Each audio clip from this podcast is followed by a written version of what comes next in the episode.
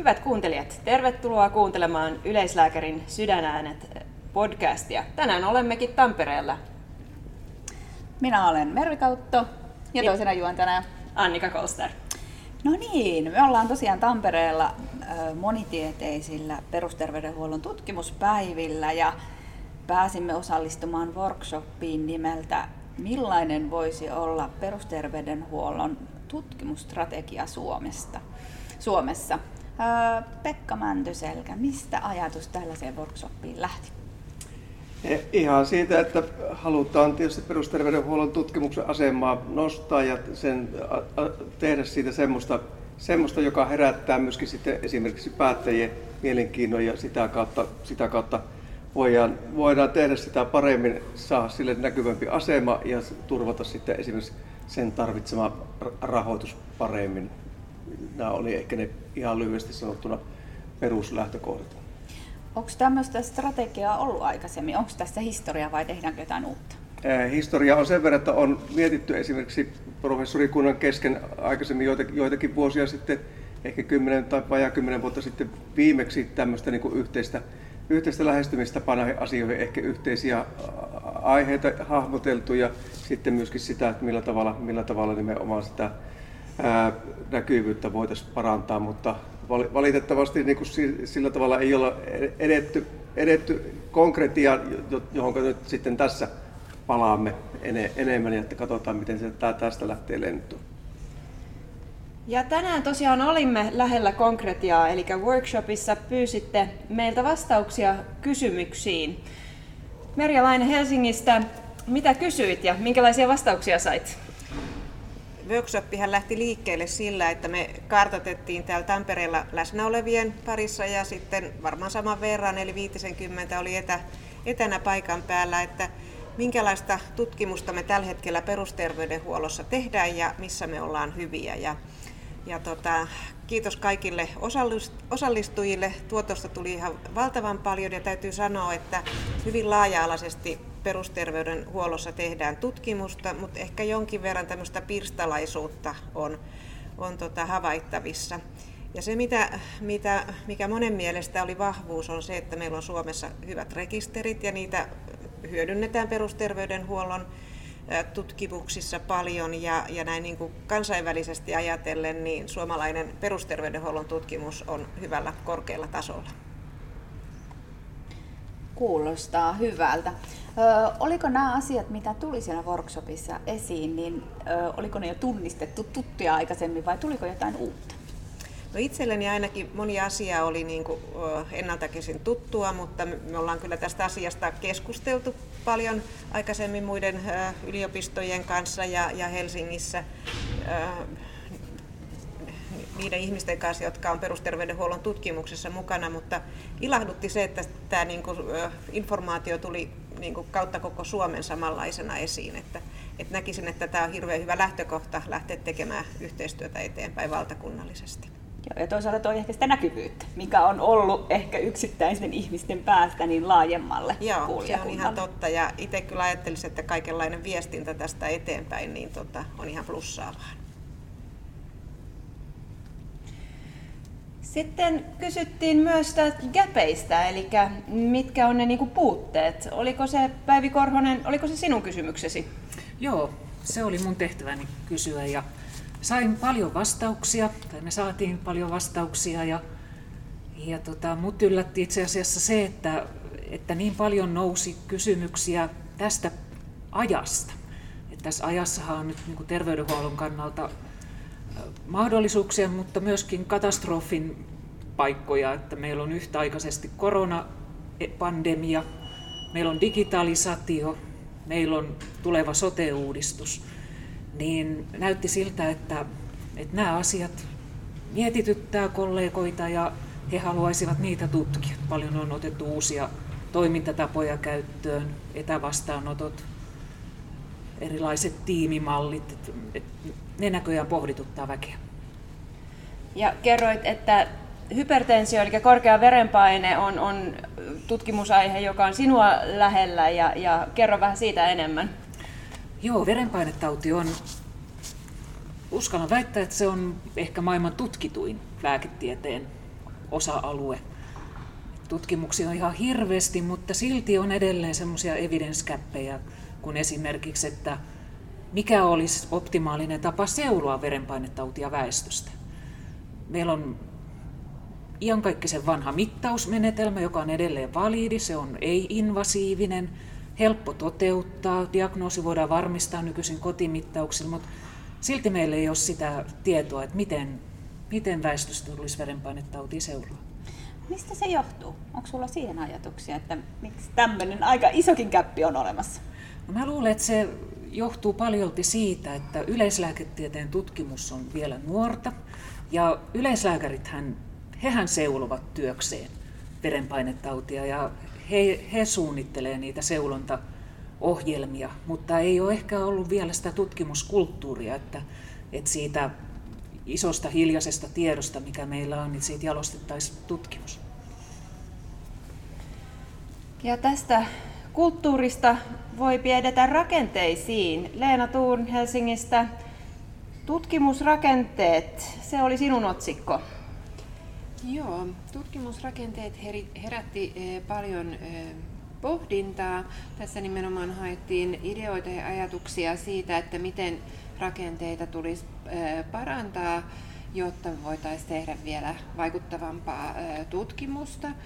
Ja ideoita ja ajatuksia tuli monella eri tasolla, eli ihan paikallisesti, terveysasemilla, miten lääkärillä olisi aikaa ja resursseja tutkia, ja miten he saisi tukea sen tutkimuksen tekemiseen, miten paikallisesti eh, voitaisiin verkostoitua eh, tutkimusryhmiksi, eh, yliopiston parempi tuki sen tutkimuksen tekemiselle, miten valtakunnallisesti voidaan verkostoitua, tarvitaanko jopa valtakunnallista yleislääketieteen perusterveydenhuollon tutkimuskeskusta ja sitten taas, että miten me voidaan siirtää sitä vielä kansainväliselle tasolle. Joo, mitä sä ajattelet, kun siellä tuli paljon niitä mm. ideoita, että ja ideasta pitäisi päästä johonkin konkretiaan, niin mitkä voisi olla semmoisia asioita, mistä lähtisi siihen niin astetta, että se toteutuisi jossain kohtaa? No mä luulen, että kaikissa asioissa täytyy lähteä pienin askelin eteenpäin ja katsoa ensin, että mitä jo on ja mitkä asiat toimii. Me jo valtakunnallisesti tehdään vähän eri tavoin eri puolilla, että löytää niitä niin kuin hyviä malleja ja, ja sitten lähteä niitä, niitä kehittämään vielä paremmaksi. Löytää ne oikeat yhteistyökumppanit kanssa siihen mukaan. Mä katson tässä, tehtiin tosiaan tämmöinen kooste ja täällä ensimmäisenä hyppää silmillä, että tarvitaan aikaa ja rahaa. Sitähän kaikki haluavat, mutta voiko sitä tehdä myös muuten ilman näitä? No, aina voi, mutta mun mielestä on järkevää kyllä, että se, et, et, jotta me voidaan tehdä hyvää tutkimustyötä, niin kyllä siihen on voitava käyttää aikaa. Se, että miten siihen saadaan allokoitua rahaa, niin mun mielestä yksi asia on se, että me voidaan osoittaa, että me myöskin tuotetaan meidän tutkimuksella jotain hyvää, joka säästää rahaa jostain tuota, niin. Ja itse muistan, että olin kerran semmoisessa workshopissa, kongressissa, jossa taisi olla hollantilainen tutkija tai oliko tanskalainen, mutta kuitenkin joku maa, jossa on pitkät perinteet perusterveydenhuollon tutkimuksessa, niin hän toi esiin, että se perusterveydenhuoltoon sijoitettu euro niin tuo paljon enemmän hyvää kuin vaikka sitten niin kuin kardiologiassa, jossa tutkitaan vakavia sairautia, mutta pieniä tautiryhmiä. Kyllä. Ja se on ehkä just semmoinen, mikä tavallaan, jos ajatellaan perusterveydenhuoltoa, niin siellähän tutkitaan myös sitä ennaltaehkäisevää ja just sitä, että ei tapahdu jotain päätetapahtuvaa tai sairautta. Ja tämmöisen kannalta voi olla joskus ehkä vähän haasteellisempaa tuoda se, että kun tehdään näin, niin ei tapahdukaan tämän. Niin miten tämmöistä tutkimusta voi kehittää? Mä luulen se, että tuo mukaan kustannusvaikuttavuuden yhdeksi niin kuin mittariksi myöskin niihin tutkimuksiin. Et se on yksi mitattava asia. Niin sit jos me voidaan tutkimuksella osoittaa, että säästetään. Kyllä, eli otetaan sinne ainakin se raha mukaan. niin sitten uskon, että se myöskin voidaan sitten helpommin siirtää käytäntöön, jos meillä on esittää, että meidän uusi asia niin säästää rahaa. Viimeinen kysymys tässä symposiumissa olikin tämä kansallisen tutkimusstrategia A. Tarvitaanko sitä? Mitkä on se hyödyt ja haitat? Pekka, mitä yleisö oli mieltä? Kyllähän tota, yleisö ensinnäkin oli näitä esityksiä siitä, että mihinkä meidän olisi hyvä päästä. Ja yleisö näki kyllä ihan selkeästi minun mielestä sen, että tarvitaan semmoinen yhteinen ymmärrys tai suunnitelma tai strategia siihen, että millä tavalla siihen sitten päästään siihen, siihen mihinkä tässä halutaan nykytilanteesta edetä. Eli nähdään, että mitkä olisi niin hyvä olla, niitä rakenteita ja resursseja tietysti ja sitten sitä infraa siellä kaiken kaikkiaan. Ja tällä, tällä tavalla ja näitä tuottiin hyvin esille ja yleinen fiilis oli kyllä se, että tuota, kyllä, kyllä tämmöinen kansallinen suunnitelma tämän toteuttamiseksi tarvitaan. Siellä nähtiin hyvin paljon niin kuin hyviä, hyviä puolia, muun muassa yhteistyön lisääminen, sitten, sitten tuota, monenlainen ver, verkostoituminen ja sitten myöskin tässä jo aikaisemmin esille tullut se, että pystytään vaikuttamaan vaikka niihin rahoituskanaviin ja rahoittajiin ja niihin, jotka niistä rahoista päättää. Ja tuota, tämmöisiä hyvinkin oleellisia asioita tuli esille. Ja tuota, sitten jos niitä haittapuolia sieltä nyt haluttiin vielä kaivella, niin kaivella e-, esiin, niin tietysti siellä pikkusen joku toi esille että halutaanko tällä strategialla niin kahlita jotakin, jos joku saa idean niin ja se ei siinä sitten ole mainittu siellä paperissa, niin tuota, onko se, että se leikkautuu sitten pois sieltä, niin tämmöisiä uhkia tuotiin, tuoti esille. Ja tuota, no nähdäkseni tässä ei ole tarkoitus semmoista tehdä ollenkaan, vaan luoda nimenomaan sitä edellytystä tehdä entistä enemmän ja entistä parempaa tutkimusta perusterveydenhuollossa. Ja joku taisikin siinä sanoa, tai monikin, että tämähän sopisi nyt näiden uusien hyvinvointialueiden toimintaan hyvinkin. Mitä te olette mieltä? Onko tämä, tuleeko se sinne istumaan ja miten se saadaan parhaiten edistettyä? Joo, ehdottomasti se ainakin pitäisi, pitäisi olla ja se pitäisi kun nyt vielä tässä kun on vuosi aikaa vaikuttaa, niin jotenkin sinne tuota, tuoda niihin suunnitelmiin. Tietysti perus, tämä perusterveydenhuollon resurssointi noin yleisesti ottaen, kun suhteellinen osuus on mennyt näin, kun se sitten noin niin kuin yleisesti ottaen on mennyt noin, niin se Eli pitäisi, alas ja ylös. Ja, eli muuten ylös, mutta perusterveydenhuolto alas. Että tuota, tämä on niin karkeasti ja karikoiden karikoiden ilmastuna, että tuota se suunta tietysti siinä kaiken kaikkiaan pitäisi muuttaa ja siihen, siinä, siinä rahoituksen sisällä sitten pitäisi olla se tutkimuksen, tutkimustoiminnan ää, mukana oleminen ja totta, totta kai sitten se, sitä kautta sen tutkimusedellytysten parantaminen ihan sillä käytännön tasolla.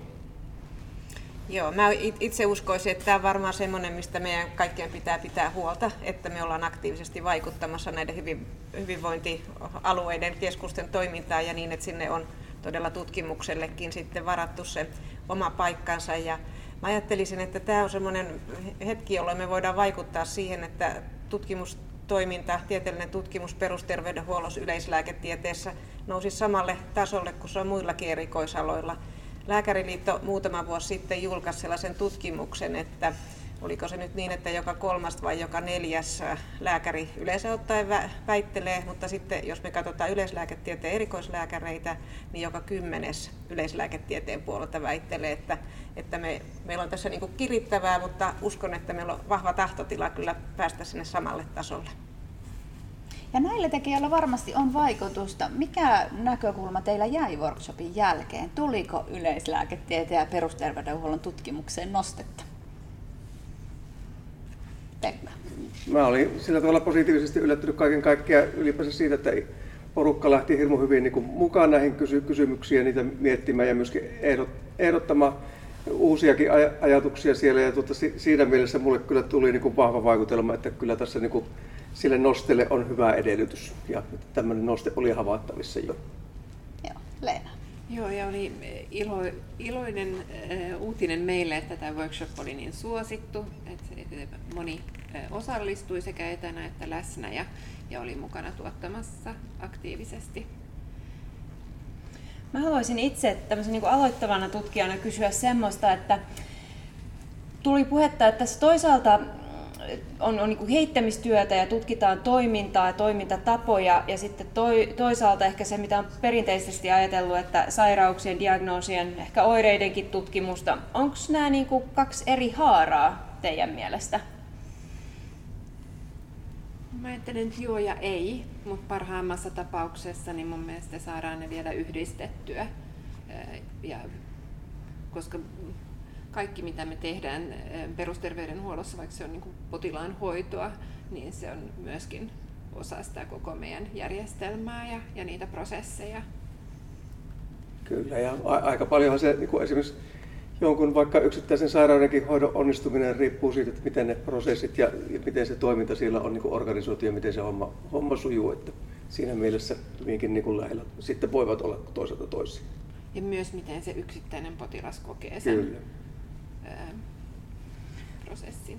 Kyllähän nämä on tosi tärkeitä kysymyksiä, koska kuten tiedämme, että moni vaikka lääketutkimus on tehty sellaisissa oloissa, joka ei ihan niin kuin vastaa sitä arkea, missä suurin osa ihmisistä viettävät aikaansa.